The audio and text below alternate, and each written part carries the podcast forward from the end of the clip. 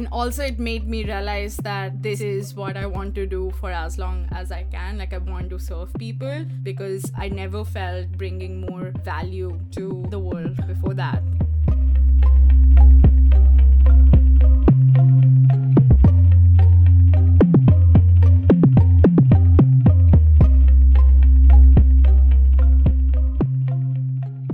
Hi, I'm Kaval Oberoi, and this is Design This Way.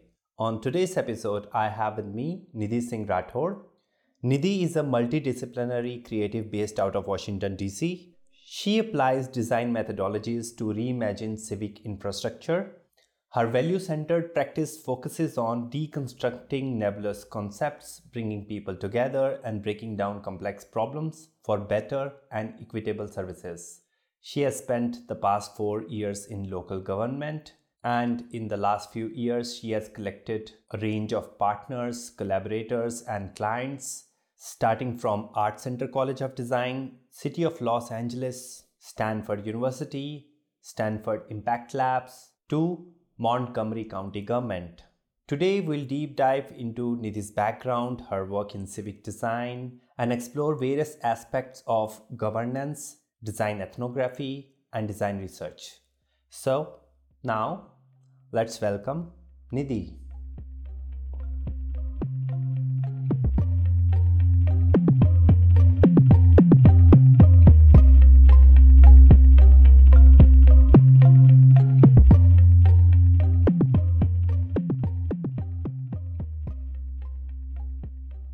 Nidhi, welcome to the podcast. Thank you, Kaval. I'm so excited to be here. You've created such a great platform for people to come share their stories and journeys, and I am thrilled to be one of them. Uh, thanks for taking out your time because I know your schedule is like crazy these days, and uh, we are able to make this happen. Also, you might have to help me out in this episode because it's very far from my area of expertise. But it's also, in a way, very good for this podcast format because there are a lot of things to talk about, discuss, and so on. So I think we'll have a great episode. But before we begin the actual discussion, uh, since we are going to talk a lot about governance and politics, I am curious about your political leanings.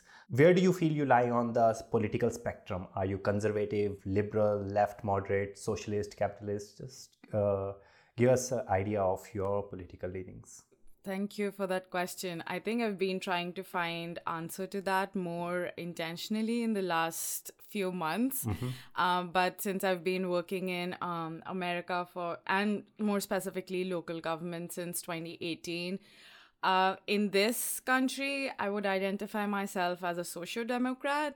But in India, I'm still trying to understand where I stand and I think I'm the closest to Nehruvian secularism, mm-hmm. where it talks about that how, you know, India needs to think of governance uh, without any religion because there are just so many religions and like that diversity uh, out there. So I don't I'm not well versed in Nehruvian secularism yet, but that's something I'm starting to discover because that's what resonates with me the most. Mm-hmm.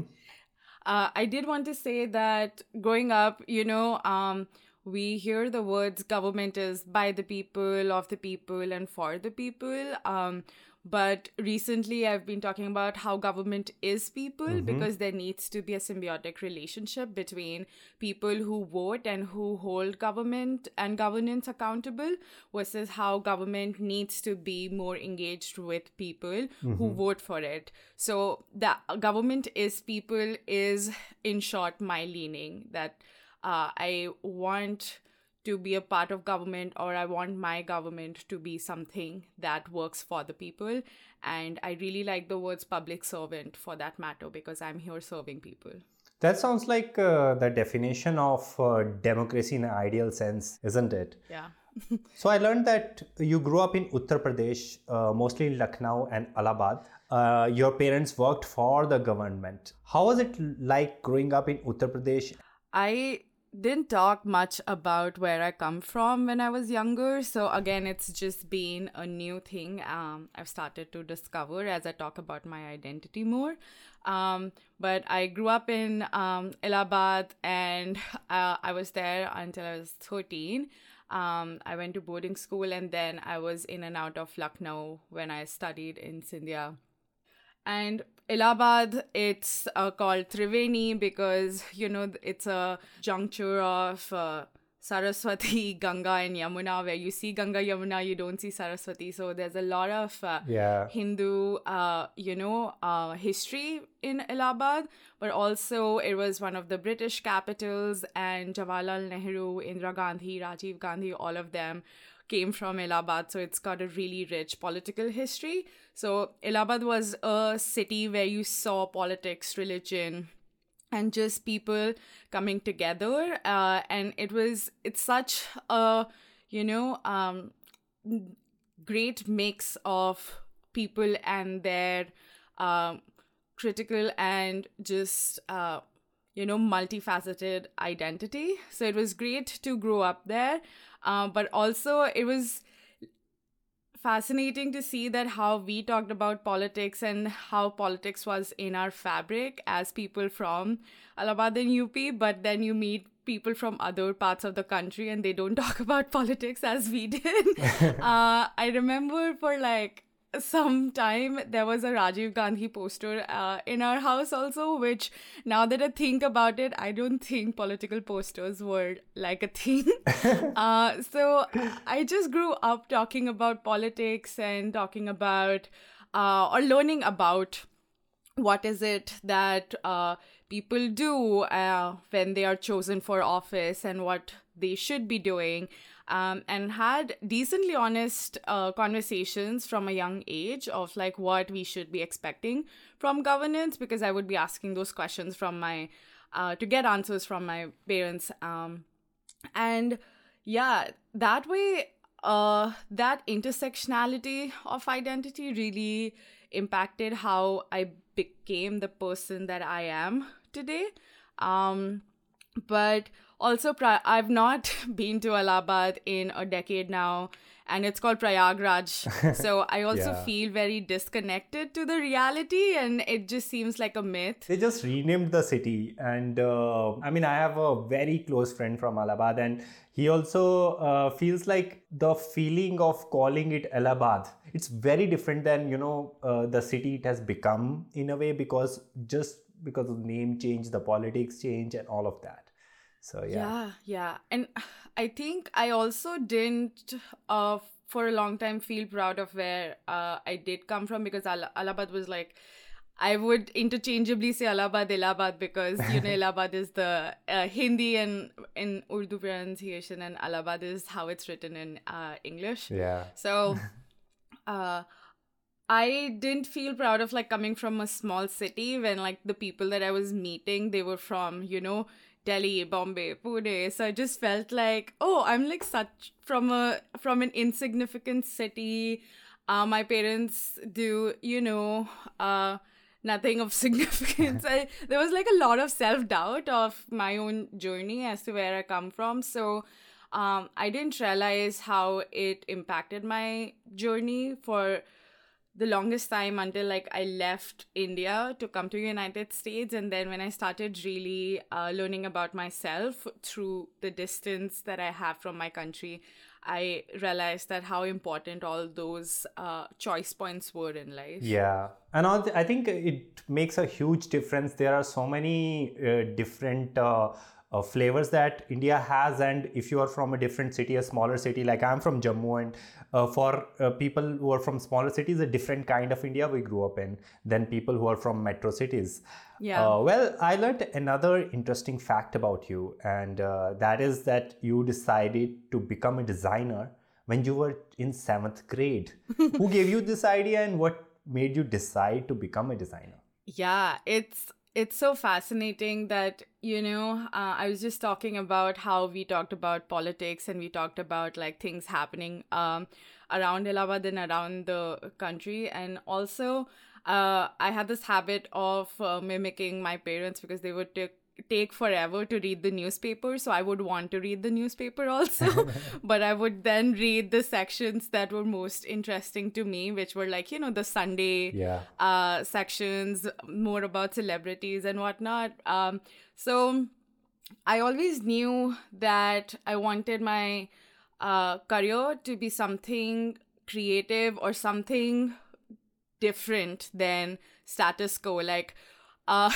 one option I was like, oh, it would be great to be a forensic scientist and like, you know, just how there are different like shows where you have this like one person cooped up in a corner and helping detectives and whatnot. Yeah. Um, either it would be that or I would want to be a designer. And I think I thought of designer because I didn't know what it takes to be an artist or like how does one become an artist and also the self-doubt was insane at that age mm-hmm. but I would read about uh, Manish Malhotra, Ritu Beri all of them being you know uh, in the newspaper and you uh, we would watch Kaun Banega Crorepati and then read in the newspaper that Manish Malhotra did the wardrobe. So I was very fascinated that, oh my God, like I'm seeing this person every day and his clothes are being picked by someone else. So that was really fascinating. And I was like, I want to do that. I wanted to be a designer because it was creative, it was different, it was just something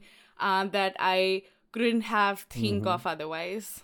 So I also think the kind of person I am, I don't know what my long term life goals are. I just know what I want to do in the next five years, in the next like three years. Mm-hmm. So it makes sense that in seventh grade, I was like, in next five years, I want to be in a design college. Mm. It didn't matter like where, who, what, none of that.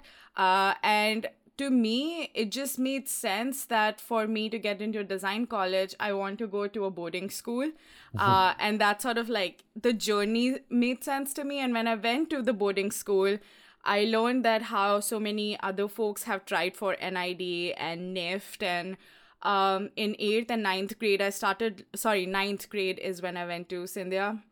So ninth and tenth grade is where I started learning as to why NID is the best, which again, you know, uh, I think it's a bubble. My views on NID have changed a lot. Uh, but, um, you know, then in 10th grade, I was like, okay, next two years, I want to just like clear NID uh, mm. and I will work towards that.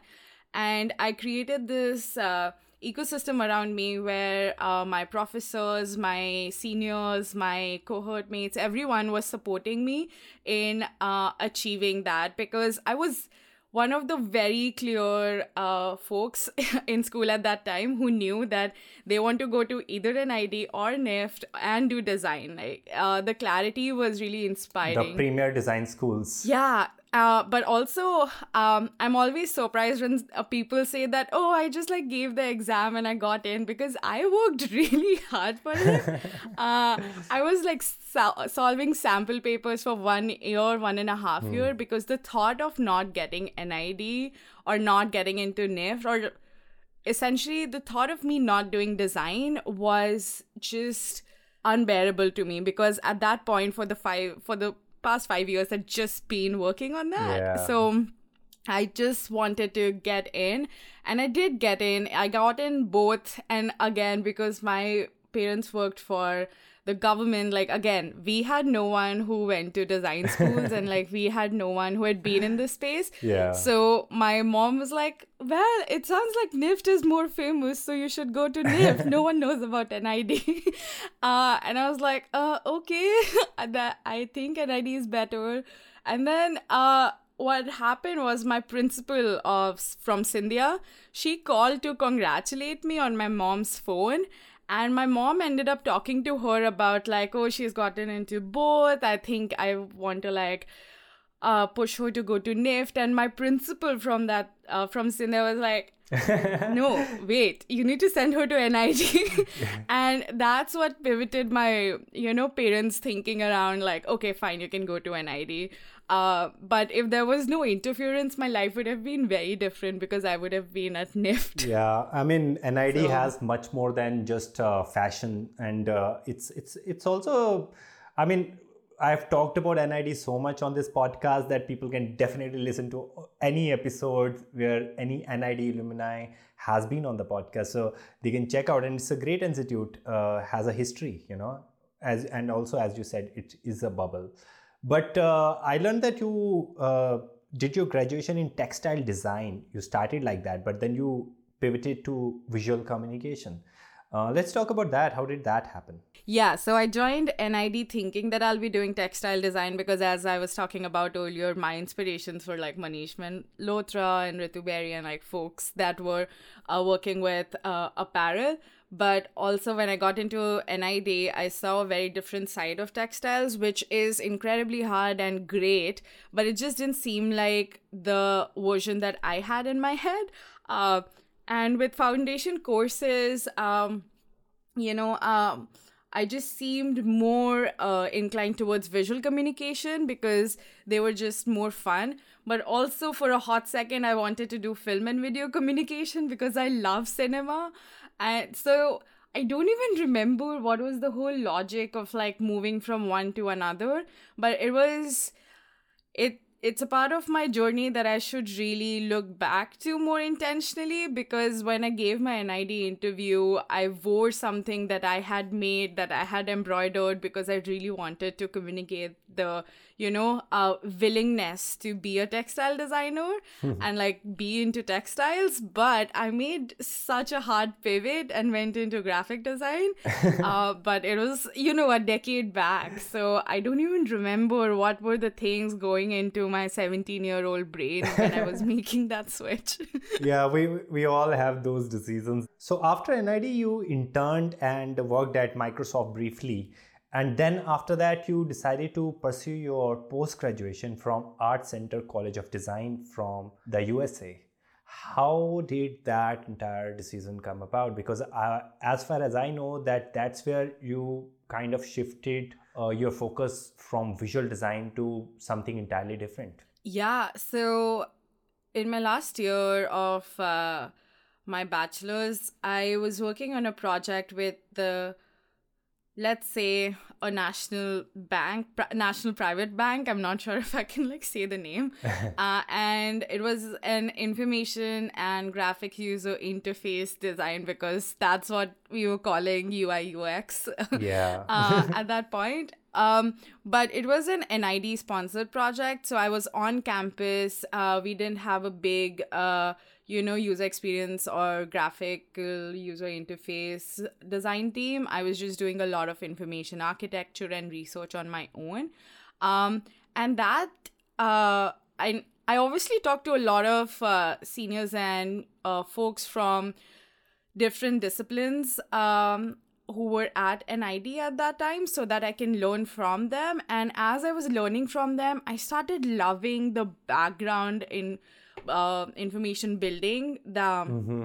of apps and websites because I was like, this is crazy interesting. Huh. Um, I think it uh, it happens that there's a lot of systems thinking in that, yeah. which I think for a designer we love organizing. Yeah, and... yeah. So because I was doing all of that on my own, um, it just made sense to then go to a place where I could learn from people as to what are the industry specifics and why we have we make certain decisions that we make.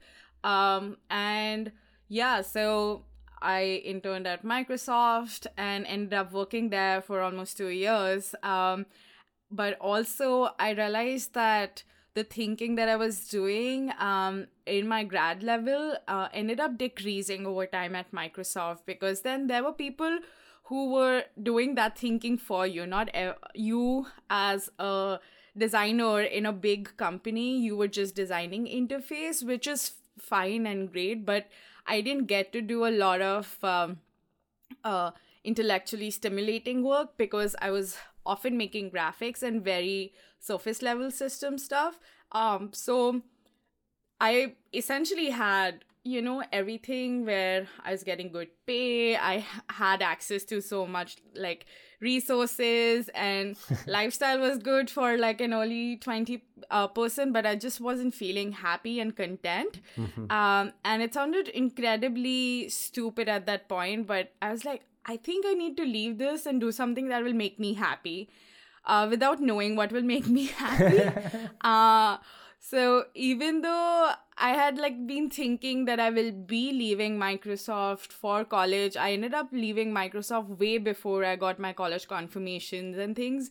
And then I ended up going to college a year after I left Microsoft because it just felt like uh, it was too stable. It was too uh, plain uh, as a journey map. Like, you know, uh, that doesn't make sense really.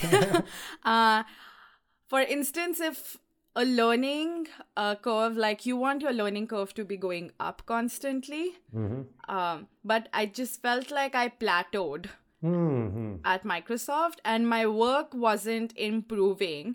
And at a point, I saw that I was putting less effort into my work, and my work was about to be like declining because that's how less attachment I had to my work. And uh, it seemed like a breakup where I was like, "You're not the problem. I'm the problem. I'm not. I I just don't know what's happening to me. I'm just getting worse. I just want to leave when I am good enough so that if I want to come back, I can come back. and that's how I left Microsoft. But how did Art Center College of Design happen? Like, why that specific college, and what was your post graduation specialization in? Yeah. So I spent a good year in just researching courses, and I had, you know, an Excel sheet of like, these are the colleges I want to apply to for these reasons, and these are the people that I know who have gone there. And I would do like informational interviews with all these folks of like, what was your experience? This is another college that I'm considering. What do you think about that? So either e- it was emails or getting coffees with people, but I really wanted to be 120% sure of which college I'm applying to um, and why I want to go there because it's a big investment. If I'm putting all that money into grad education, I just want to be as sure as a human can be as to why I'm doing it. I do not want to regret. Um, and art center the course that i did was media design practices. Uh, and when i had applied it had uh, two specializations specifically. One was lab design and the other was field. So lab is more you know contemporary ar vr ai all that stuff. I was interested in field design where uh, you know, it was all about field work, design ethnography, engaging with people, working on the field, uh, learning interview and workshop methods, and also uh, out of the four terms that you'll be on campus, one term was in another country. So for um, us, we went to Mexico and Mexico City and other uh, places. Uh, but before that, uh, the course also took students to Uganda. And often, like this partnership of taking students to another country was in conjunction with UNICEF. So that was incredibly interesting um, to me because I recognize that uh, you know, in India, if you're researching, which part of the country you're researching and uh, creating for differs because the people are so different. Right. And it was really interesting to me to, you know, um, I come from India, which is such a diverse country. I would get to do research in US and also get an opportunity to go to Mexico and understand another country. Uh, and with teachers, I will get to experience as to how to shift my research methods and tools. Um, and I wanted to have that learning because I thought that in an ideal future, I would be traveling around the world and like doing research work and design work. Sounds like a dream. I am not that person anymore, but I am still that person, but I don't get to. So, anyway. yeah, I started to hate flying, so that's why I'm not that person anymore.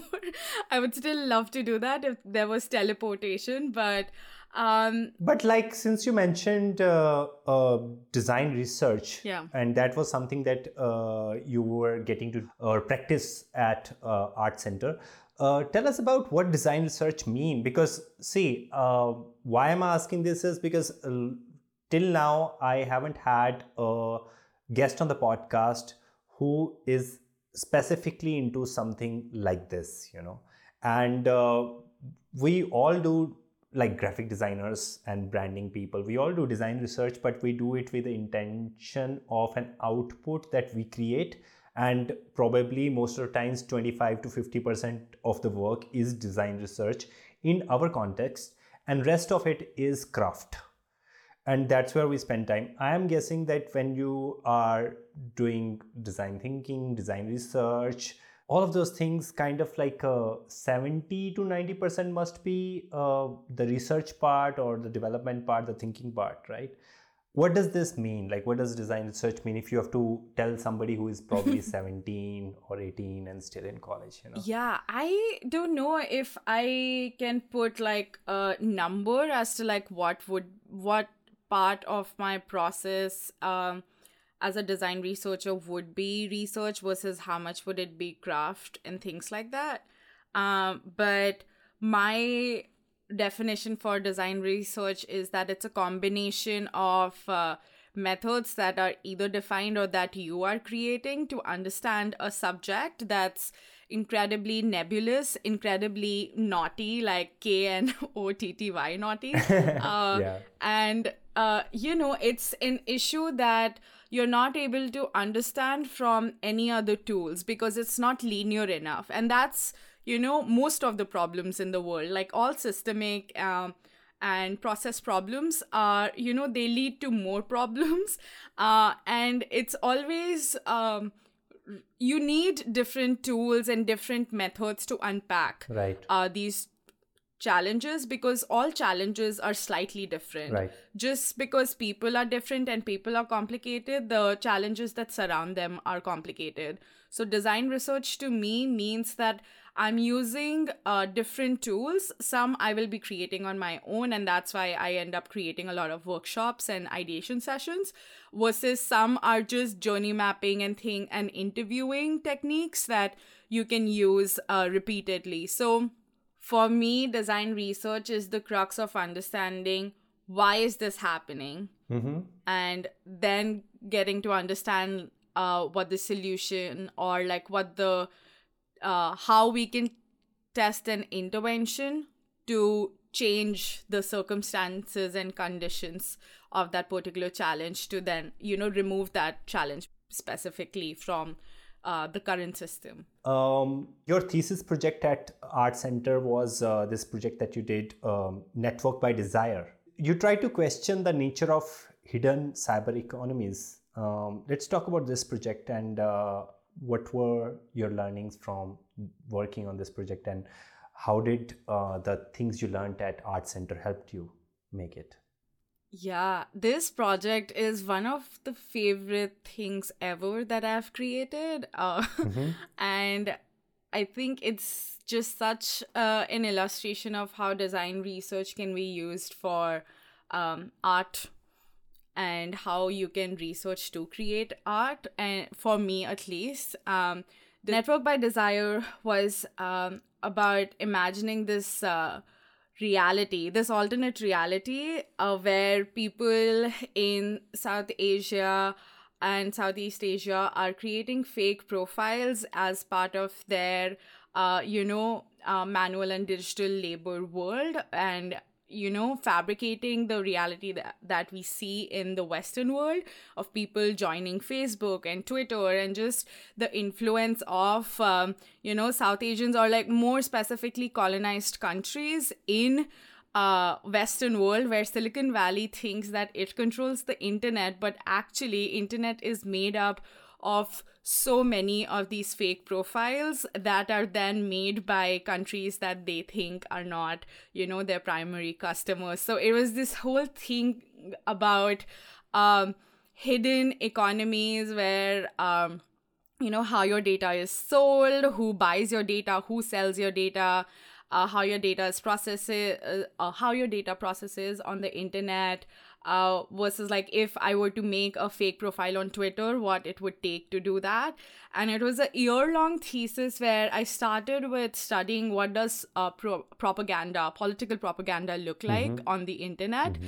uh, and soon realized that oh wait, uh, internet is a manifestation of our real life, and if propaganda exists in real life, it will exist on the internet also. Yeah. But within that, what fascinated me the most is how less we know about click farms account farms and like just the people who are um, as i said fabricating the realities of the internet that we see. Um, and the fact that our frame of reference of internet is just so small uh, whereas actually internet is so big so dark so nebulous. So it was really interesting to get into that world. And the duality of like how Eastern world sees uh, internet versus Western, it just it's so interesting to me because you know um, in India we see the gray very well and we you know we live in it f- just fine. But often in western world we only see black and white. So for people to see as to like how creating a fake profile is livelihood. It's really difficult for folks to comprehend that.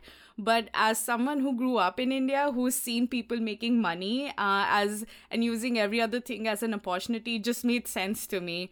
So uh you know, the project was about how this device would look when it's designed for someone who's putting in the labor to create uh, fake profiles. Like, for instance, it will only be affordance and, like, you know, uh, speed based. It will not be an ergonomic device because no one cares of, like, how labor feels. Um, it will be a clunky thing. It, it might be stuck in time. So it had a very a retro feel to its graphics and to its you know um, just design and also i chose uh, bangladesh as the hub of like where this world was situated for me because I wanted to imagine a space that I don't know a lot about. So I just would spend hours on uh, Google Maps, just seeing like, you know, gullies of Bangladesh and see that lifestyle. But what was most interesting about this project in terms of design research is that I started looking at uh, digital design ethnography, uh, where I started to, uh, you know, uh, understand as to like how, as design ethnographers, if we are looking at um, at di- digital spaces, we need to also look at the code of these websites and tools like we can't just look at the front end mm-hmm. we also have to look at the back end uh, of digital spaces to really dive into uh, the ethnography. Can you define design ethnography for people who do not uh, or haven't encountered this word before? Yeah, this word comes with so much weight for me lately because I also recognize that anthropology, ethnography, these are words that uh, colonists used to study indigenous culture of places and also like you know colonize um, but that's with uh, every um, major human endeavor these days. I mean you look at medicine modern medicine you look at uh, sociology or anything yeah. there there has been a brutal history of all the things but that doesn't mean that those endeavors like do not have value in modern times. Oh yeah. Yeah. I was i was actually talking about that with friends of mine um just this weekend. Um i think there's this so that's why i say that these words come with weight but also uh, my practice lately has been around understanding my positionality and power that like come and power and privilege that comes with the position that I'm in. So, me recognizing that ethnography was once used uh, to marginalize people is really important. And then um, you were talking about medical spaces, and uh, I'm doing a project on uh, cancer clinical trials. This is uh, my second project. So, studying that space also, I completely recognize that how most of the spaces have been uh, so, you know, um, exclusionary. Uh, so that's why me establishing that I recognize that how these words come with privilege is really important to where I stand now. Because again, I don't want people to just hear me say design ethnography and don't, you know, recognize that uh, either I or they should also recognize the weight of these words. Uh, mm-hmm. But yeah ethnography it comes from just like um, deep emotion um, in your either subject or field and just like observing so you know few design tools that we talk about like uh, journaling shadowing and things like that. They are ethnographic practices where like you live in your field for a long time uh, and design ethnography again it's more about a mix of design methods but also ethnography methods of like being in one's field and like spending a lot of time uh, on there while also engaging with their subjects in different manners. So for instance design ethnography for me uh, was about you know learning about these mexican women when i was uh, in Mexico uh, doing my project La Fabula de las Faldas, which means the stories of the skirts. Uh, so this project is when um, I was still uh, an art center student, but we can call it like a mini thesis because a whole term was dedicated to this project. Um, initially, I wanted to study how uh, women and young girls from Central America are traveling through Mexico to then come to America, uh, and mm-hmm. what's making uh, them take this whole long journey, which was, you know, um, it was a part of the more idealist and less real uh, person in me who just thought that it would be easy to meet uh, people who are you know fleeing violence because in my head i didn't like think about the reality really. But when i was in mexico and i met organizations that you know work with young women and provide them safe haven so that they can you know have uh safe and secure lives and they can like move uh, through mexico in a secure manner I started learning as like how difficult it would be, but the crux of that project was me understanding the impact of uh, immigration on women and young women and girls um, of Central America. And through those interactions, I realized that there are stories to tell of women that are left behind because so many people in Mexico are leaving their communities, their towns, and villages that the women who are left behind to hold back the forts and like uh, make the community survive, their stories are also legitimate and are stories that are no- not told ever. So, in this project, uh, I learned from one of the field. Uh, uh, visits that it was a group field visit uh, where I learned that women in Central America from, you know, ages ago have been using skirts to tell their stories. So when you go, if you see Mexican skirts, every different state uh, has their own type of skirts. That's because women uh, communicate their stories and their uh, life through the skirts that they are wearing. So uh, traditionally, they would have, you know, uh, motives that would talk about if they are married or single or like what kind of uh, flowers are in their village, you know, really telling the story of who they are, where they come from. Um, and as I learned that story, I thought that it would be great if I could use skirts as a mode to talk about and unearth the journey that their closed ones took to leave the country and come to us um, and how did that impact their lives? So it took a bunch of trials. Like every other week i was redoing my interview and workshop uh, processes and like rethinking as to like how i can learn the stories. Uh, but at the end of it we used um, tools like uh, I made stamps by hand and I had, you know, a script of uh, here's an open form of a skirt. Uh, you have four options of like you could be a bird or a butterfly or a hare or this, I forget the fourth one. Um, pick one um, element or sorry, one animal and talk about why you pick this animal to be yourself uh, and then, you know, we get into the details of uh, this is where you stamp, this is where you are, what is around you. So they either describe, you know, um, their children or their uh, house using other different stamps, and then they stamp the um, at the end of the skirt of like who was the person who went to the US. Uh, why did you pick this animal for them? And then we track the journey. So we establish, you know, the starting point and the end point, then the journey and challenges. So it was essentially journey mapping, but through storytelling and really heavily understanding uh, how one would talk about, uh, you know, the uh, the difficulties uh, that one has to go through when uh, their son, daughter, husbands move to another country and when the process itself is so hard. Right. So that's what the project was about and it just uh helped me grow up so much as a researcher because I didn't know Spanish. I had a translator.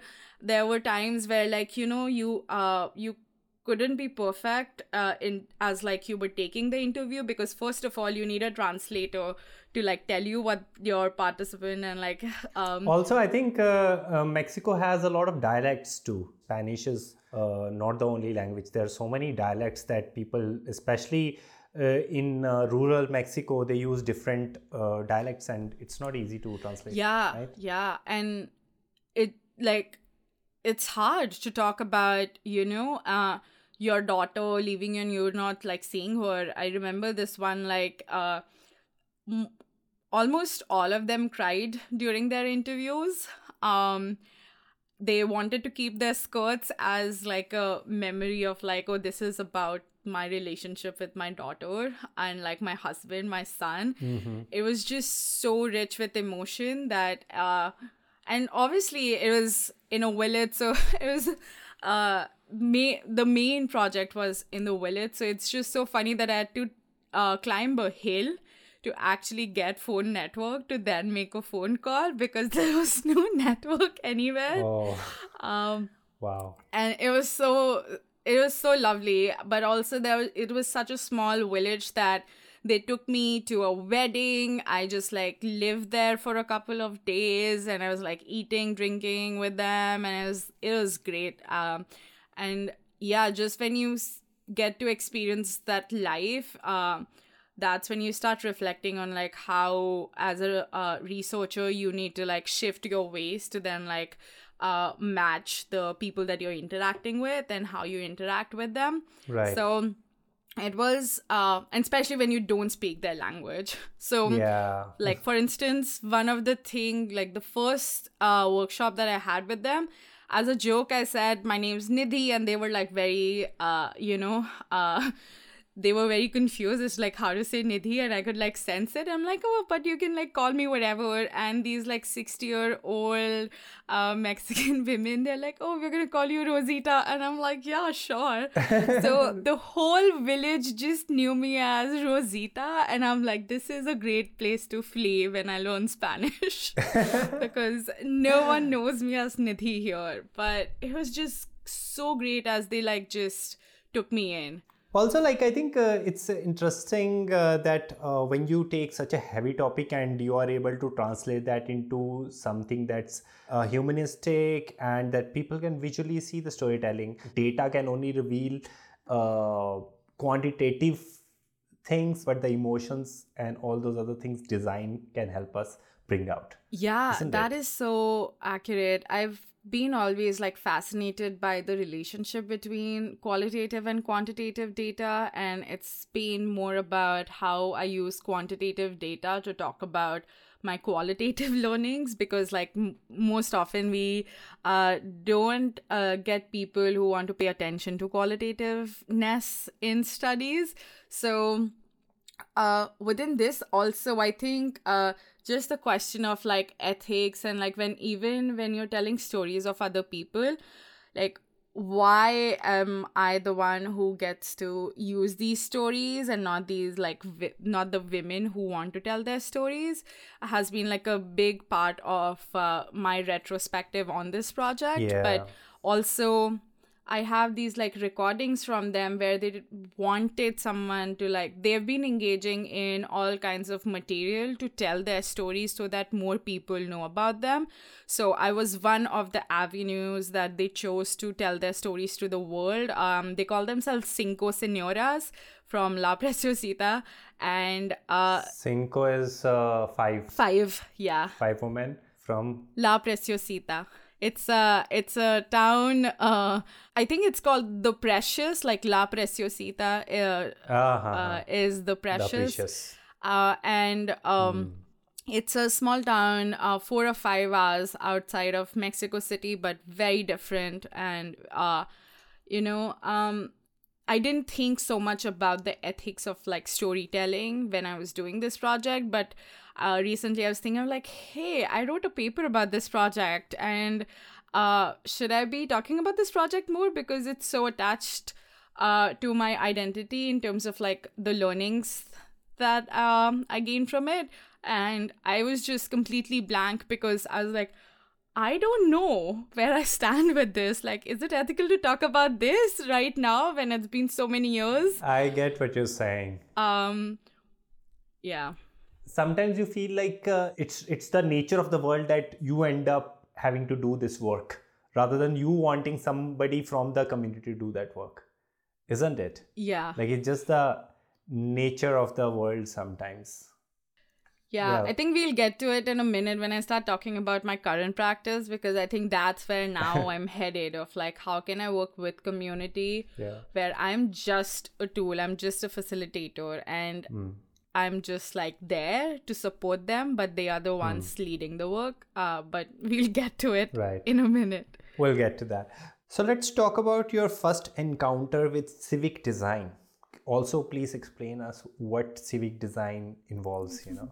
All these terms are so new. but I understand the terms. I understand individual parts, but when they are put together, I think they synthesize something that I probably haven't thought about, you know. Yeah, I think civic designers often don't have the time and space to talk about what civic design is. So that's also one reason as to why people don't know what civic design is. Um, But uh, to start from your first question as to what was my uh, introduction to this field, um, I have to reflect on the fact that when I was like 19, 20, I was like, you know what? It would be so cool that I could do if I could do design stuff, but in government to make people's life better. Like I knew that in my life, I want to do work that has a social impact. Um, I was always gravitating towards such work. Um, I was always gravitating towards work that had deeper purpose. Um, but I just didn't know how to get into it. And I was like, would it be possible for me to have a design degree and then give a UPSC exam or something where I become an IAS, but like have a design understanding? um, Do we have a designer IAS officer in our country? Do we? I have no idea. My mom really pushed me until last year, and now she's like, "You've lost the like, you know, time limit." but you might have said no also because it's also a stereotype for people from Uttar Pradesh that they love UPSC. Typical. I'm so I- sorry I for mean, bringing this up that, though. No, that's that is a stereotype. I mean, I am such a stereotypical person. Like, um, I hate stereotypes myself, but I am that Indian who does yoga, who loves like who always like smells of masalas, like you know. Uh, so yeah, I am the most UP person ever who, you know, uh, considered to become an IAS at one point of her life. Uh, but again, I just didn't know how that would look. So, um, in uh, grad school, so this is right after I came back from uh, Mexico, and uh, Art Center has this uh, nonprofit uh, section of their practice where it's called Design Matters uh, at Art Center College of Design. Uh, and Design Matters gives uh, annual fellowships, and actually not just annual, they uh, give fellowships uh, with um, on a rolling basis. I want to interject here that uh, Design Matters is also an amazing podcast, which is separate from this. Uh, that podcast is by Debbie Millman. Uh, anyways, yes, that is correct. Um, so which is separate from this. Yes.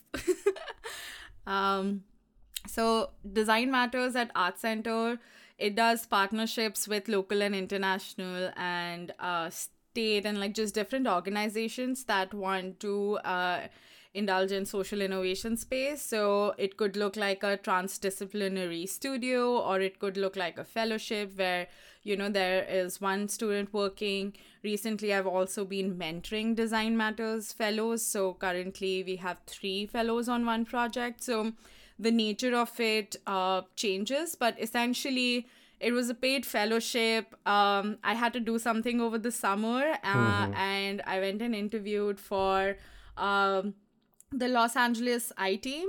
Um, and essentially, they were looking for someone who had a strong research background.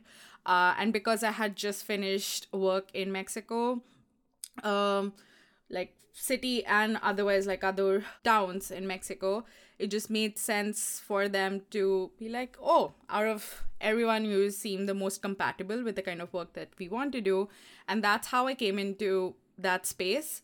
Um, we were going to work on homelessness and housing initiatives uh, and like Mayor's Challenge more specifically. Mm-hmm. So, just they needed someone with a grasp on research methods. Oh, okay. Uh, because for them to apply for the mayor's challenge grant it's a three step process of like how you might earn the reward of like 1 million to 5 millions. But mm-hmm. um essentially in the second stage you do need to do research. Um and for that they wanted a fellow because their own designer was busy with other projects. So mm-hmm.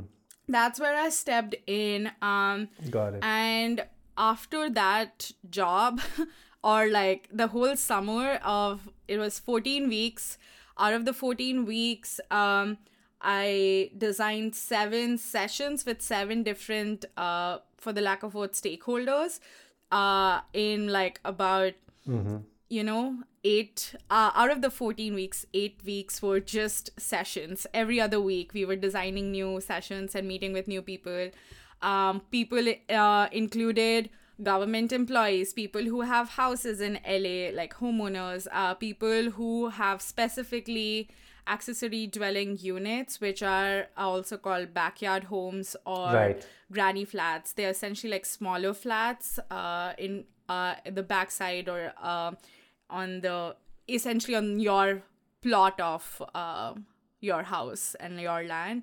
So, um, homeowners that have um, ADUs uh, or backyard homes, then individuals who have experienced homelessness, uh, two sessions with uh, case managers and service coordinators who work with individuals who uh, experience homelessness. And every week we were learning more about the uh, criticality of, uh, you know, what it means to be homeless, what are the needs, and you know how ADUs and backyard homes can be leveraged to create housing uh, prospects for people who are experiencing homelessness. Um, and right at the end of it, we wrote a grant application. I think we submitted it like August 17th or 18th, and I remember that because it was the last day of my um, of my fellowship that we put in the grant to then gain more money from uh, Bloomberg Mayor's Challenge uh, to do this experiment for three years where mm-hmm. we would, you know, uh, what we are proposing of like, we've done the research, we know ADUs can be used. Now give us money so that for the next three years we actually can do this and create a prototype with on which the government is ready to invest money and it becomes a program. So mm-hmm. that was the whole space and i just got such incredible amount of freedom to design the sessions that we were designing um, because we were not just doing journey mapping like we were you know for one of the sessions we when we asked service coordinators of like let's create a personality type of uh, homeowners in or like landlords in la so they had to think specifically about uh, people who are on the verge of homelessness they file for certain housing vouchers and then they are uh, you know attached to uh, landlords who are willing to you know get subsidies from the government. We wanted to hear from these uh, coordinators as to like who are these landlords what are their personalities and everyone was like they are evil. All they want is money. They don't want to help people. And you know there was just like so much um angst because again like people who work as case managers with uh individuals experiencing homelessness right now they are often people who have experienced homelessness at some point of time so uh, especially people working with youth because you know foster homes and then from mm-hmm. foster mm-hmm. homes you're like 18 and out on your own so if you don't have something lined up you end up on the street so all of that really helped me understand as to how design can be used? I think uh, people around the world. Um, we have just heard about homelessness uh, in America, uh, but when I went there, especially around Vegas, around LA, the homelessness crisis is crazy. It was even New York for that sake, and it's very different from homelessness as we see in India it's so different. It's not a problem of less wealth uh, that the nation doesn't have so that it could uh, help homeless people. It seems like it's an intention problem at the end of it. But anyways, tell us about your experience. Um, when I was living in Bombay when um I had applied for Art Center again because, as I said, I uh, ended up coming uh, a year later than I initially intended. Um, and I directly landed in Los Angeles. I'd come um, two or three weeks before the term started because I was also taking workshops. So I was uh, staying with a friend because my uh, roommates or like my people who would be my roommates were not in the city yet. I didn't have, you know, a permanent space. So I was taking workshops, meeting people who I'd known from India. Uh, so when I started going around, I I was just like, why are there so many sirens and like why are there people living on the street? I was like, this is not what you see on the on in like movies and things like this is this is very different from uh, what LA looks like for people and yeah also like the neighborhoods of la like uh, there, you go to downtown it's like there's so much of homelessness. If you go to let's say uh, i mean the hollywood area it's like totally different. You go to that also starts to talk about the inequities in neighborhoods itself across los angeles. Um, so often uh, people experiencing homelessness we refer to them as unhoused neighbors because you know people don't want to leave their neighborhoods. But because of gentrification they are also not able to afford uh, the houses that they were living in. Um, their houses become like condos or like real estate uh, prices are insane. So people have to leave their houses but they have lived in those places for like 30 years 40 years and you know um yeah yeah. they just can't imagine their life anywhere else. Um and for that matter uh, often you know um in la like a lot of people migrate towards downtown also because they would just find more services uh, for uh, individuals experiencing homelessness around there. So it's very uh, complicated, but I think what I learned, um, the the biggest learning of this process of like Mayor's Challenge and working on this project was understanding that how homelessness is a systemic issue that mm-hmm. you know other real estate prices are rising but uh, no one's uh, you know ready to pay their employees the wages that they can actually afford a lifestyle mm. that la mm. demands out of people so either people do do like three jobs four jobs or they just like you know they're not ab- able to afford uh, the prices of rent and like housing and also um it's uh everything else like again systemically uh if you have debt like medical debts like if something happened to you or your family members all your money just get like spent on that and then you're suddenly like i have no money. That's another nuance of living in america. Yeah yeah. So it's just so complicated but also um what the general narrative around homelessness is just so biased the status quo is like oh they made bad decisions in life. Like individuals made bad decisions or they have a history of substance abuse and that's why they are on the street or they have mental health issues and that's why they are on the street. But actually that's not uh, either fair or true uh, because you know there are just so many stories of like people not being able to manage either their grad school fees and then they like decided to live in their cars because they'd rather attend college than have uh ha- like rent a place or you know other critical things that i want to pay alimony so my kid is supported rather than i pay rent and my kid is not supported. So these decisions and stories are so complicated and they need to be humanized. So that's where i recognize that um, just the ways that I was able to engage with people during Mayor's Challenge through the research tools that we were crafting uh, we were able to, uh, or at least as people working on the project, really uh, were able to have a critical conversation about humanizing homelessness and humanizing as to like why and how someone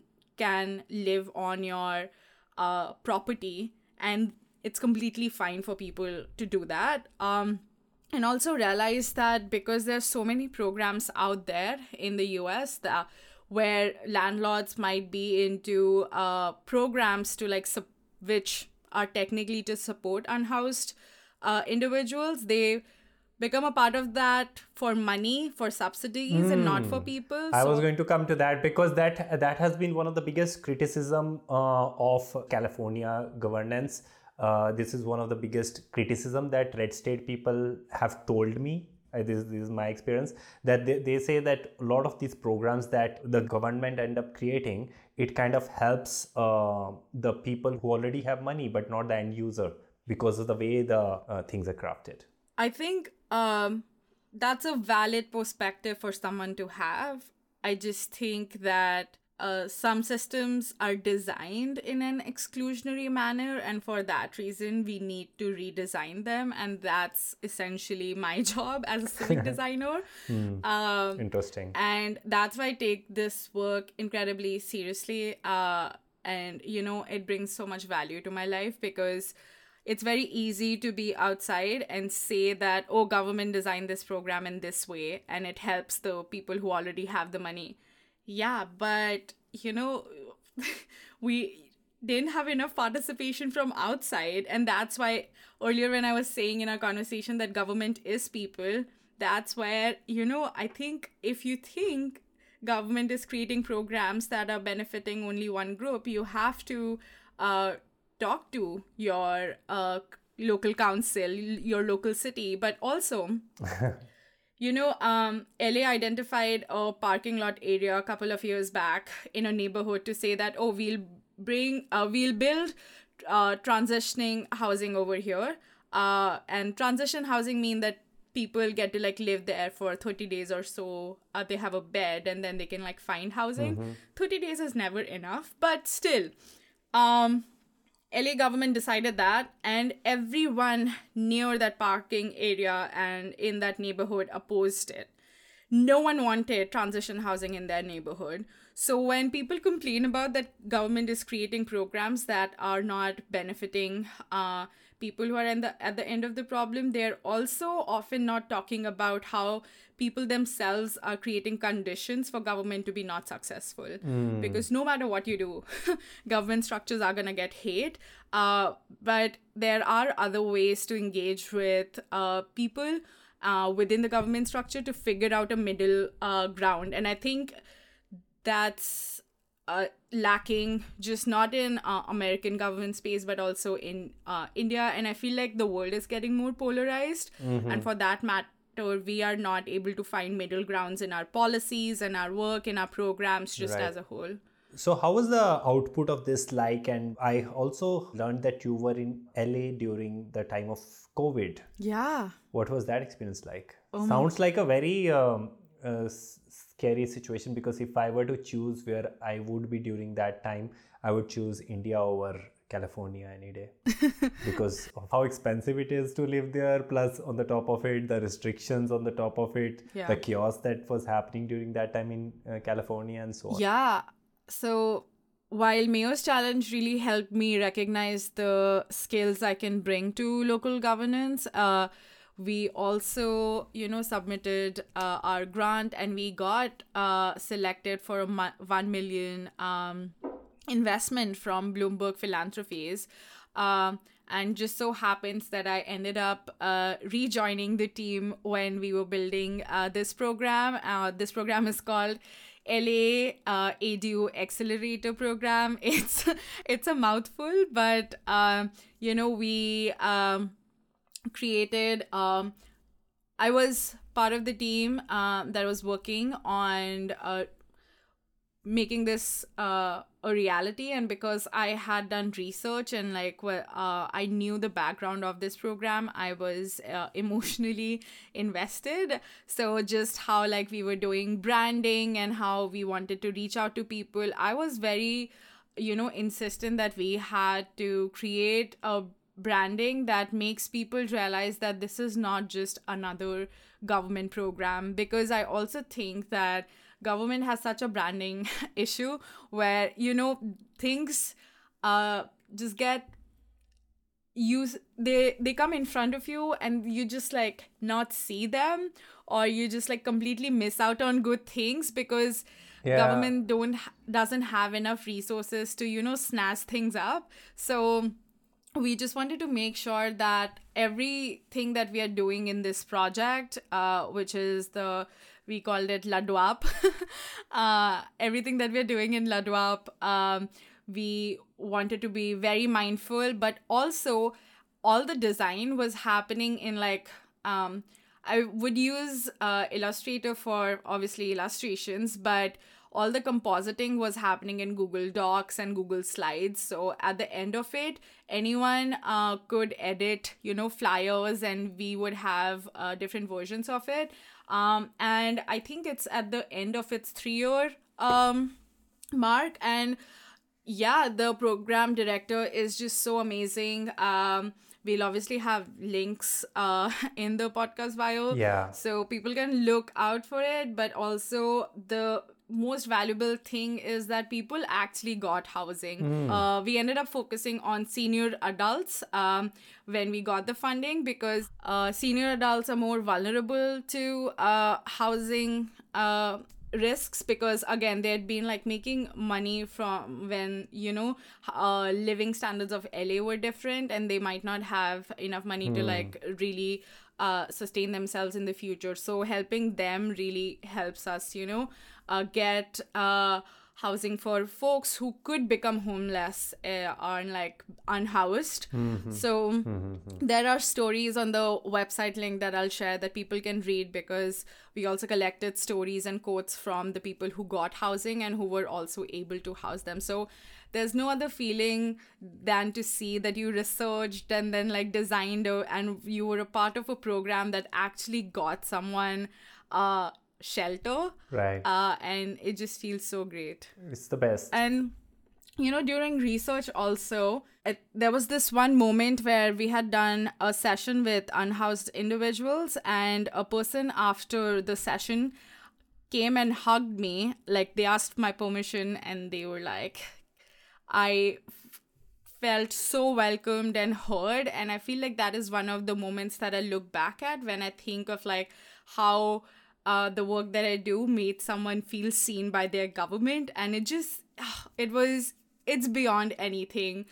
Um, and that feeling really, uh, you know, um, accelerated during COVID because um, when obviously LA is a big city, big county, uh, complicated space, uh, you know, every neighborhood looks different. So one of the most populated county right in america. Yes.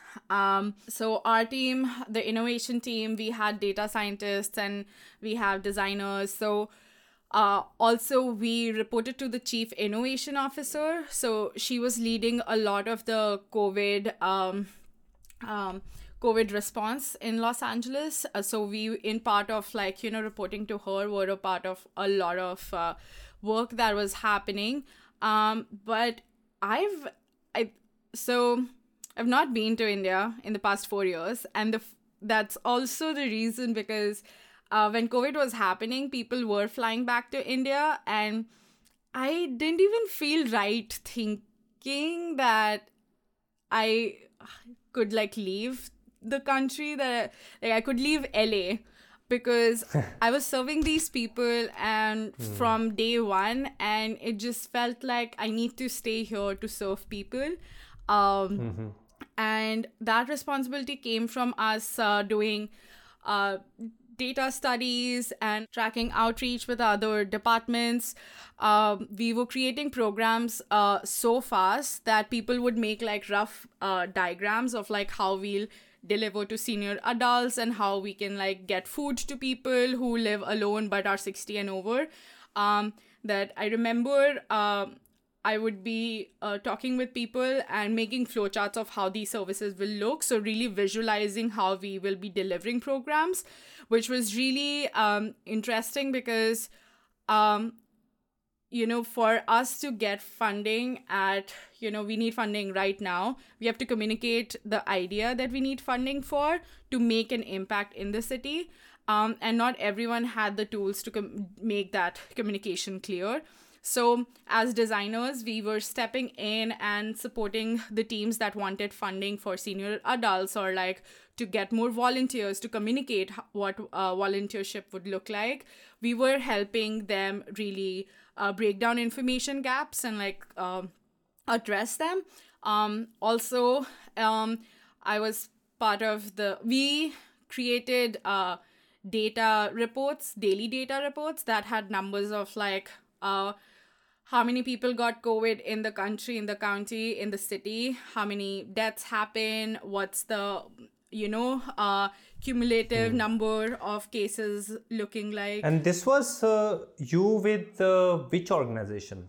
Sorry sorry. oh yes. Uh, this is all like all the work that i did in los angeles was with los angeles innovation team okay. that i interned with during mayor's challenge and then i joined them. Um, yeah so there's just so many examples that i can talk about within covid but also uh, i would like to highlight that uh, I want to share like just one more and then we are done. That um, we had, uh, you know, LA County would put out these notes of like, okay, these so- services are open, these services are not ho- open in LA County. And it was very confusing for people. Mm. and like people didn't know mm-hmm. how what is open what's not open things were changing every other week based on like how the numbers were so yeah. LA City would release a simpler one page version of the county's like mm. complicated messaging to then tell people that this is red, this is green, this is yellow,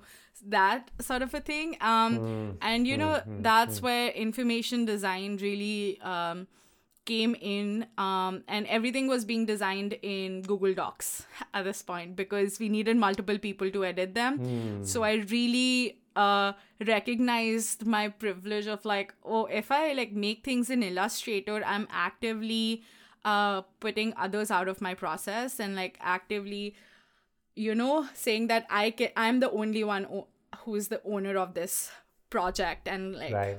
thing so COVID changed me in that way. Like it really helped me recognize who I am, who I'm serving, how I'm serving, how can I create uh, uh, artifacts that are shared by everyone. So, and also it made me realize that this is what I want to do for as long as I can. Like I want to serve people because uh, I never felt bringing more uh, value to uh, the world uh, before that, which was again, I had the privilege to have a job, privilege to have a you know shelter and just access to resources, which a lot of people didn't have. But um, it felt right. good to be using those resources and that privilege to actually serve people. Um, and yeah, that's why I'm still in local government.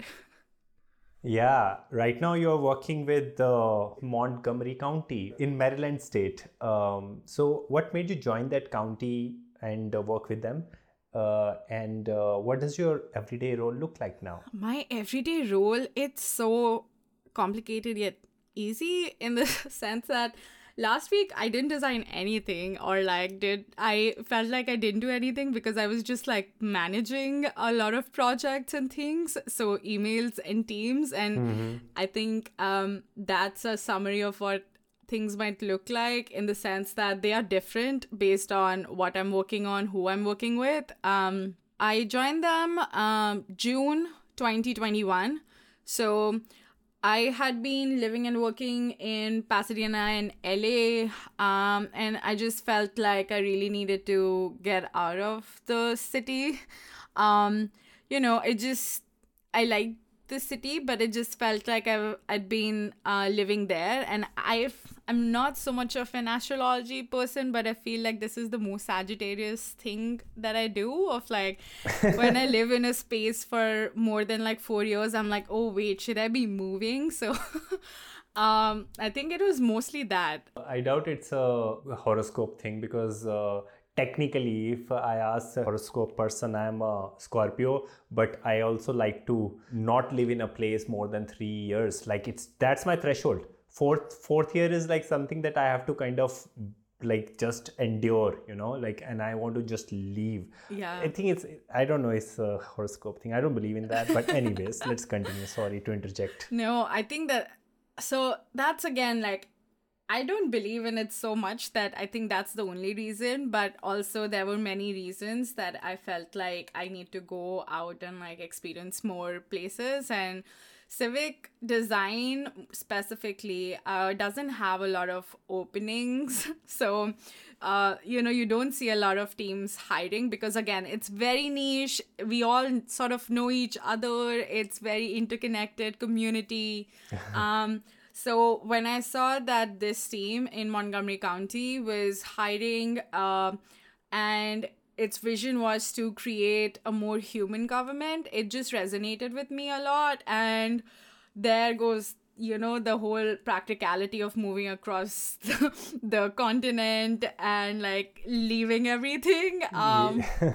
uh, but what do you prefer more just we'll continue this discussion but what do you prefer more the east or the west of america it took me leaving uh, LA to realize that I'm an LA girl, but I love DC. I I, I, re- I, really love the west part of America for some reason. I I didn't even know that um, I loved it, uh, but I love DC for the reason that it has public transport and you know I live in a rent controlled building. Thing it's mm. more like a town than like a big city.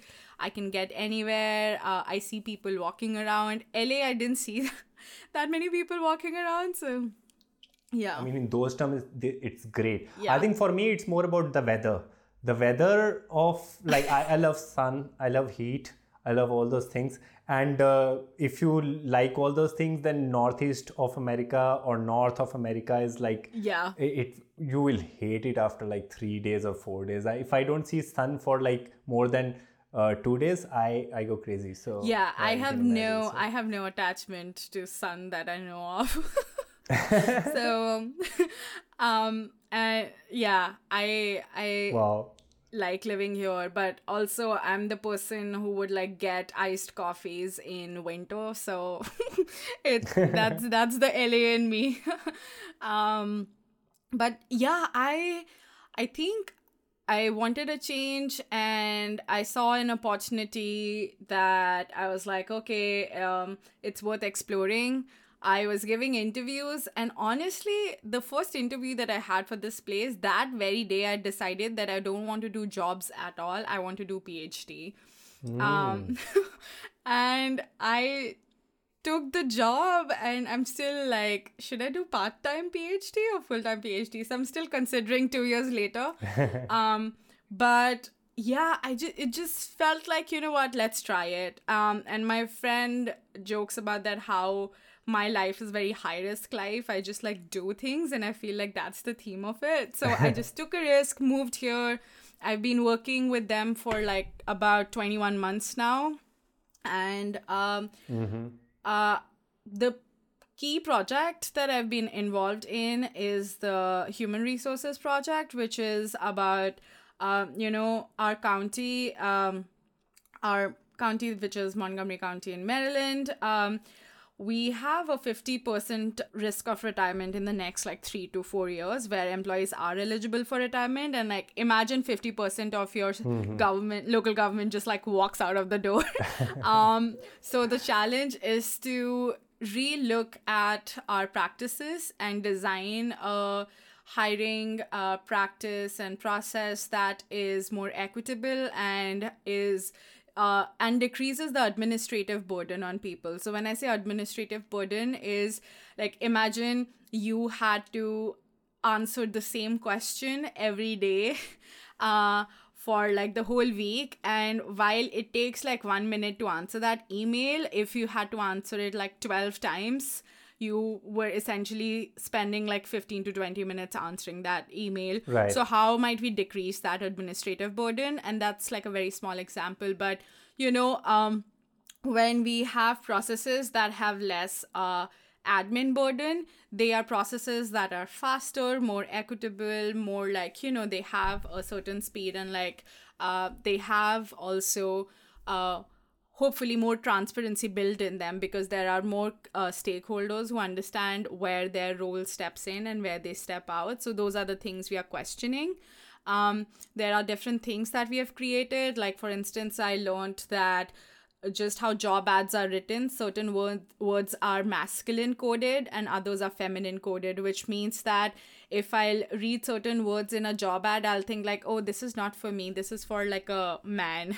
You start self-selecting yourself. Yes exactly. Whereas obviously it depends on like who wrote those job ads and like what kind of language they want to use. So mm. you know we uh the first thing we created in the first uh 3 4 months was a job guide that gives people a template and like list of words and things that they can avoid uh, but you know we now are also thinking about how to operationalize a lot of this because mm-hmm. we have 38 or 37 departments i forget because there was a new department so i forget uh, exact number. where the numbers changed yeah but um, 38 departments let's say each department at an average has like three to four uh, divisions within that so imagine hmm. 38 mm-hmm. by four uh, different kinds of hiring pra- practices and needs because everyone is different like firing uh, fire and safety department won't have the same uh, hiring process as police department they'll be similar but not same uh, and the positions would be different so a mechanic that would be hired for uh, fire and rescue would be different than a mechanic hired for transportation department because the skill sets of the tools they're working on is different. Right. So it's I never thought I would be working in Maryland on human resources challenges, but that's what I'm doing right now. um, yeah, there are a few more projects coming in this year where I would hopefully be diversifying um, my portfolio. Some uh, some things would be capital improvements uh, program where the county gets to interact with community members and advisory boards to hear about um, you know where money should be invested. So uh, trying to uh, understand uh, with the ca- uh, capital improvements program team as to like where uh, where they can improve their process how they can like in, uh, increase the depth and breadth of their engagement so that they're hearing from community members. Like that will be uh, something that i'm really excited about because the more i work in this space the more i want to be uh, with the community and in the community to uh, make government services reflect the community's needs. And that's what like sort of is civic design for me yeah. Also, like uh, because in America, uh, the governance is so federal that it's so local that people have this connection with their uh, uh local uh, representatives and um, that's one of the things i'm sure like you kind of encounter which is very different than uh, how it happens here in india. Uh, let's talk about some of the impact maybe that you have had at this county while working on the projects. Yeah so last year uh, from jan to i would say uh, july and august or like august beginning um, i worked on this uh, evidence and research centered um, process to create a hiring process playbook which sort of uh, looked at our uh, you know uh, regs and like by regs i mean like regulations and like other guidance that were uh, created for county staff to hire uh, and really looked at it from the perspective of uh, behavioral science and steps and like other uh, points of clarity that the staff needed. Like as a hiring manager what should i be doing? Is there like a list of things that i can check off? So we did a um, bunch of interviews. We worked with uh, nine departments to interview people and uh, learn about their needs uh, learn about the key challenges. So at the beginning we had like a rough idea what the playbook would look like but uh, also as i was talking about engaging people who are experiencing the problems more and like working with communities in this case the community was uh, the internal customer people who are hiring for the county so right. uh, i was working with them to uh, first unpack what the challenges are based on that i drafted few sections of the playbook that okay first section has to be just about the basics that this is your role this is the timeline this is what you should do this is what you shouldn't do. Second section would be about xyz so when i did that i got together people for uh, co-working sessions for content generation because then i created like basic uh, outlines of what uh, I thought the roles were, what the timeline was, and then I got people to uh, react to it, edit it, add things to it to say that this is what the process looks like. Because again, in this whole you know project, I wanted to recognize that I am the newest person to this process, hiring process and I've not hired people. Right. I've just been hired, so I bring a specific perspective, but mm. I don't know what are the best practices. So I want to rely on people who are closest to this challenge and I want them to define everything that we would have in this playbook. And that's what people did. And then when mm-hmm. um when we had uh, a skeleton of what kind of information needs to go in then i wrote a whole document which was i think like at the start it was 40 pages. We had uh, i had obviously um, editing support because i'd just been like hearing so many things that half of the time I wasn't even like making sense mm. because sentences were like in my head. but um, apart from the editing support, we also sent the document to uh, recruitment staff and then asked them to review certain section mm-hmm. because they are the people who would be giving this service to the internal county. So everything that we right. want to write, we want to make sure it aligns with people who are giving those services. Um, and everyone who is engaged in the delivery of a particular service is engaged in the creation of that playbook uh, so after a bunch of collaboration then you know we got to design and the design also happened in uh, PowerPoint because uh, our county uses Microsoft tools. So I love this part um, where uh, we talk about like you know like uh, this is going to uh, burst the bubble of a lot of people. This whole uh, podcast episode uh, especially the visual designers they kind of uh, keep on like uh, the microsoft softwares uh, the powerpoints excel and key and so on and so forth. So but like designing in that and having an impact and getting the results it's a, it's a different like game. Yeah it's i've been incredibly curious of like uh, you know checking my own privilege of uh, the design lens that I have. Mm-hmm. Um, but also, I love when the software itself sets a threshold of this is what you can do, man. Like, this is it. Take yeah. it or leave it. yeah, yeah, yeah. um, but. but that's where it starts getting interesting that you can use illustrator and indesign and make anything and everything look beautiful yeah um, because you know you have uh, it's a they are sophisticated tools but again because they're sophisticated they're designed for designers and creative folks they're not designed for everyone. No one has them. Yeah. If someone has them they are old licenses. They won't have the same feasibility that you have. Um people won't be able to edit them. And with powerpoint it's just so easy to let people know that all the documents and things and processes that we are trying to create they are all prototypes and they are all tests. They are not the solution. Right. Um in my practice i'm really trying to get away from the word solution and problem because we have challenges and we try to address them. Uh, you can't create solutions because as soon as you say solution you think that's a silver bullet like this will solve all the problems. Like mm. no. Hmm.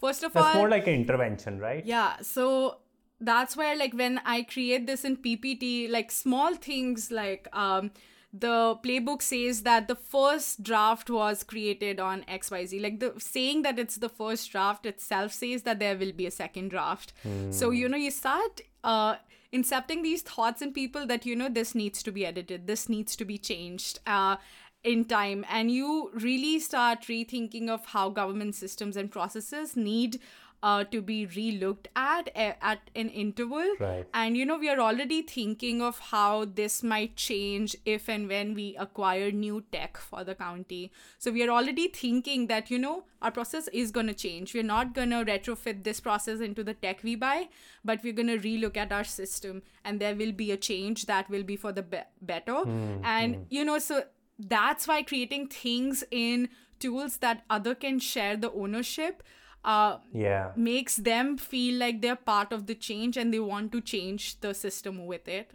Yeah. I recently worked on a project which won't be out anytime soon. And uh, most of the deliverables apart from like the identity assets all of them were like uh, in google docs in uh, ppt and so on because it's for a research institute uh, i can't give more details but like yeah. So uh, I, I, this was one of my first encounters of you know um, sending out deliverables where like you said you know the software tells you this is my limit. This is all you can do.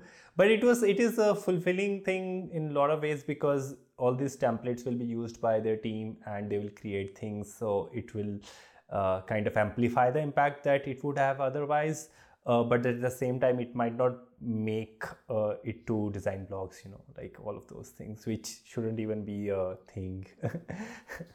Yeah i think what's also interesting about using these tools that are you know um i mean canva is there but i, I end up using uh, powerpoint and like google slides and things like that. Um also i design a lot of workshop sessions that are on google slides and not miro because again people are making more and more um you know uh work related things on uh, Google Slides, so it's just easier for them to. Mm. They are acquainted with the app. Yeah, yeah. So it's um, I I think of how these tools help me recognize my relationship with my work, which is like my work is not just my own. My work when I'm working as a civic designer, when I'm working on social impact. Uh, um, artifacts and processes and projects, my work is shared by others um, and for that reason, I need a healthy detachment uh, from it. Mm. I cannot be hmm. the sole owner. I cannot be the sole editor,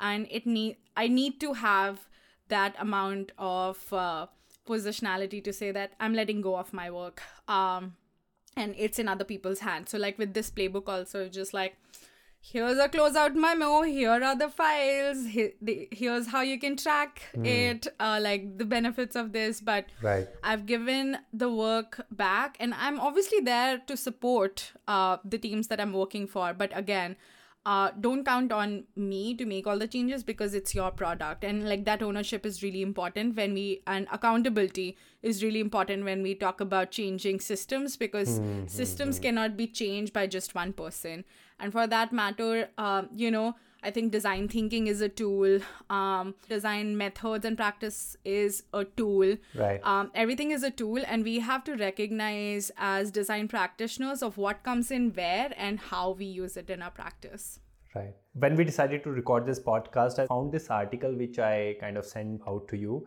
which is about uh, criticism of design thinking. Really well written criticism. I'll add a link to that article in the podcast notes.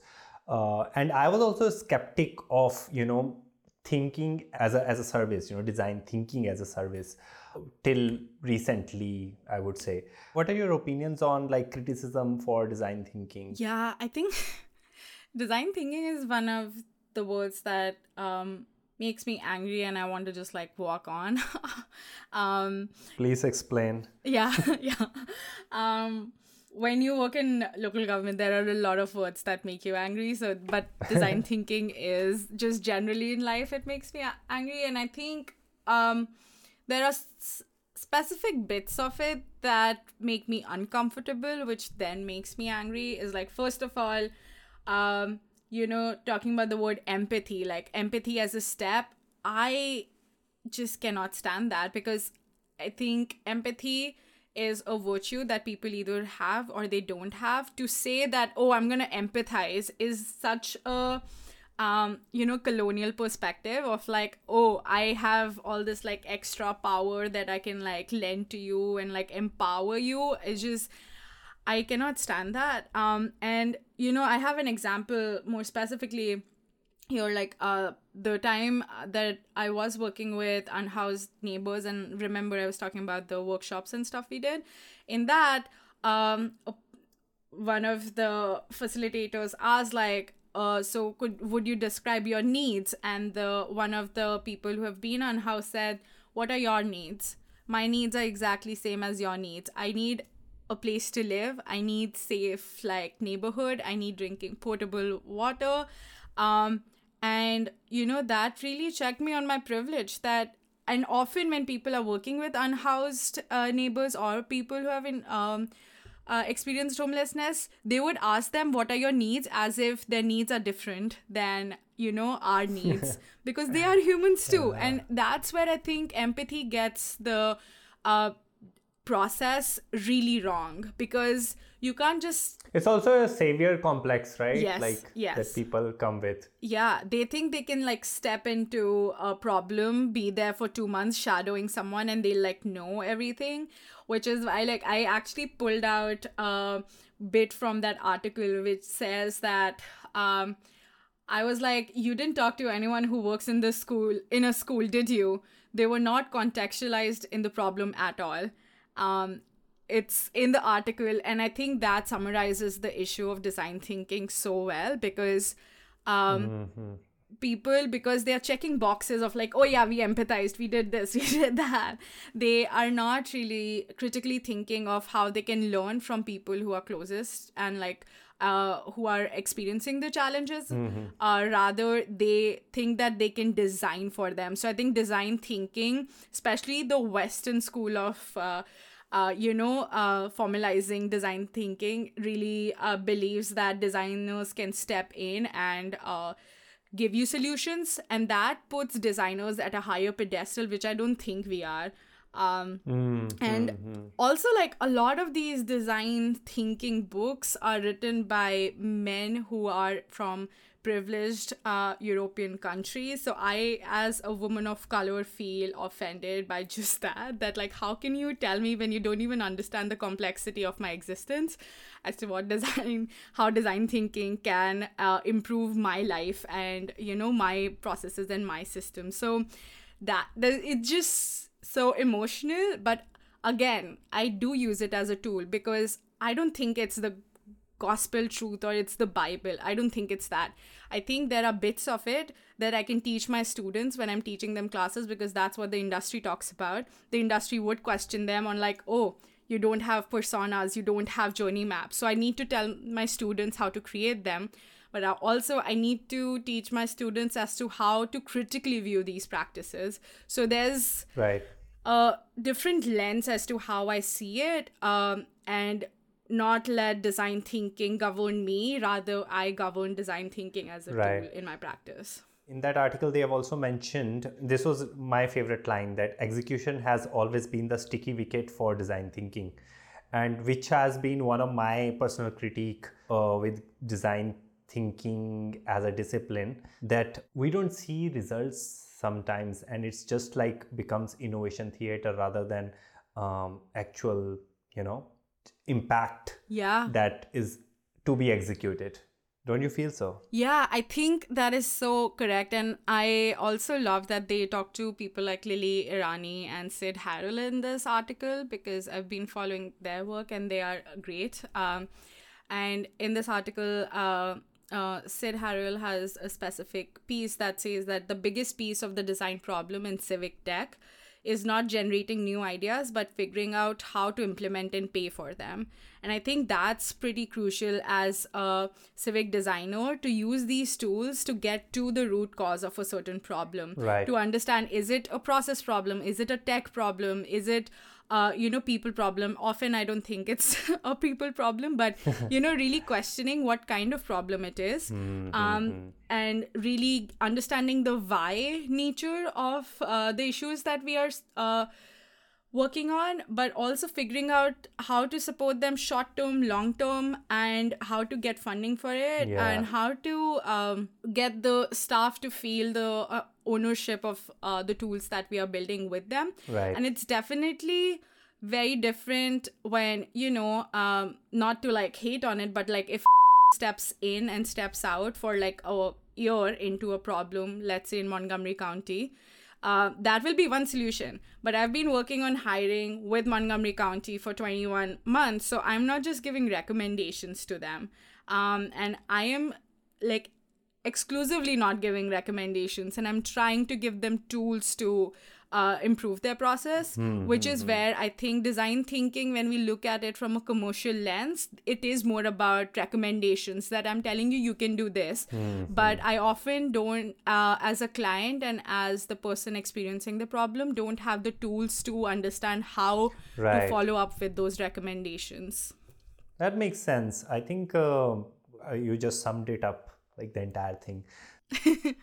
so, yeah. uh, the last question now on this podcast that I would like to you to tell us is: Do you think design will find its importance in Indian model of government ever? I know of one institute in India which is kind of trying to do this uh, work, not in design but in general, like policy, which is Takshashila Foundation. I'm sure you're familiar with them. Uh, but what are your opinions on it? Yeah, I feel so. Uh, ignorant and also so lost when we talk about uh, design, civic design, and policy uh, design in um, Indian space because as i said i've not been to india in four years and uh, four years have done a lot of change in my thinking as i view design and design practice my own practice uh, my idealist view was that I would like live here for a couple of years and be back in India. So technically, I should have been back in India as of now. Um, but I think uh, the more time I spend away from India, the less I'm able to imagine as to how this kind of design. Th- uh, design processes and practice can come into the systems within India. And even as a person who's been part of the system through her parents like secondhand experienced it mm. i mm. still feel incredibly lost as to like where i can come in but obviously the my love for complex challenges and my love for like really digging and like being like happy in gray spaces uh comes from being a indian like you know it, it is in my roots to really yeah, it's a very complex society. Yeah. I think if you ever work for the government of India, it's going to be one of the most complex works, maybe. yeah, yeah. And I also laugh about that how I do feel like a masochist that I get happiness from just like this. Uh, uh, you know, my colleague was saying the other day, uh, being a glutton for punishment. Like, I just hmm. like thriving in that state of like hmm. uh, unpacking challenges. So I know I would like it, but I just don't know where it would come in right now. Right. And I have a trip coming up in India, and I really want to take that. I'm taking a whole month off to really, you know, um, seep into what India's like right now. Um, it's going to be very different. Yeah. Uh, like from your experience four years back, it's like India is changing so fast.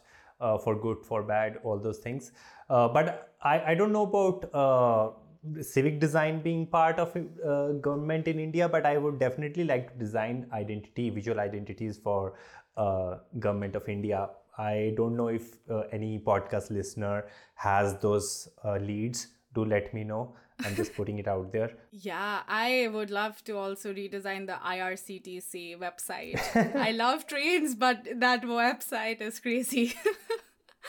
um, and yeah, I think uh, some of my visit is also to just, um, if anyone in India is wondering about what civic design is, I'll be there whole of April if they want to talk to me. Uh, I don't know when the podcast is coming out, so you can like edit it however.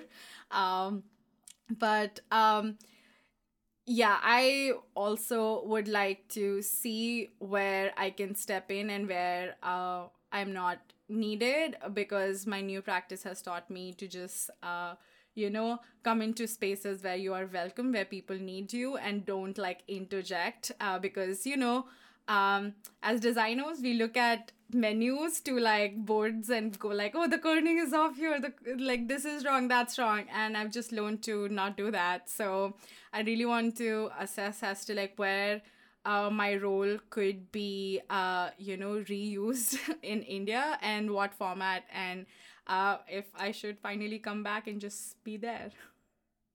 Nidhi, thanks for being on the podcast. It was amazing having you here. Thank you so much. I uh, I feel like we just talked so much. Um, I vaguely have recollections of what I said, so I'm looking forward to myself.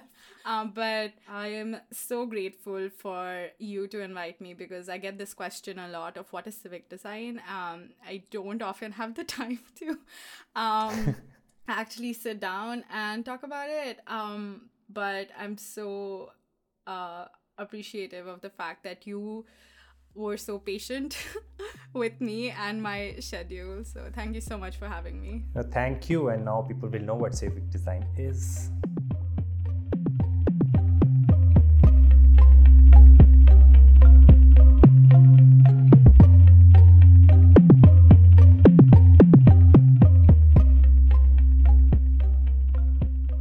If you find conversations like this valuable and want to help me bring you more content like this, there are many ways you can support this podcast. You can leave a review on the platform you're listening to this podcast on.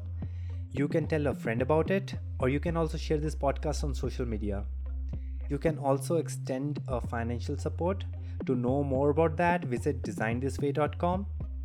Please know that I really appreciate your support, and uh, if you have any comments, feedback, suggestion, feel free to get in touch with me on social media or email.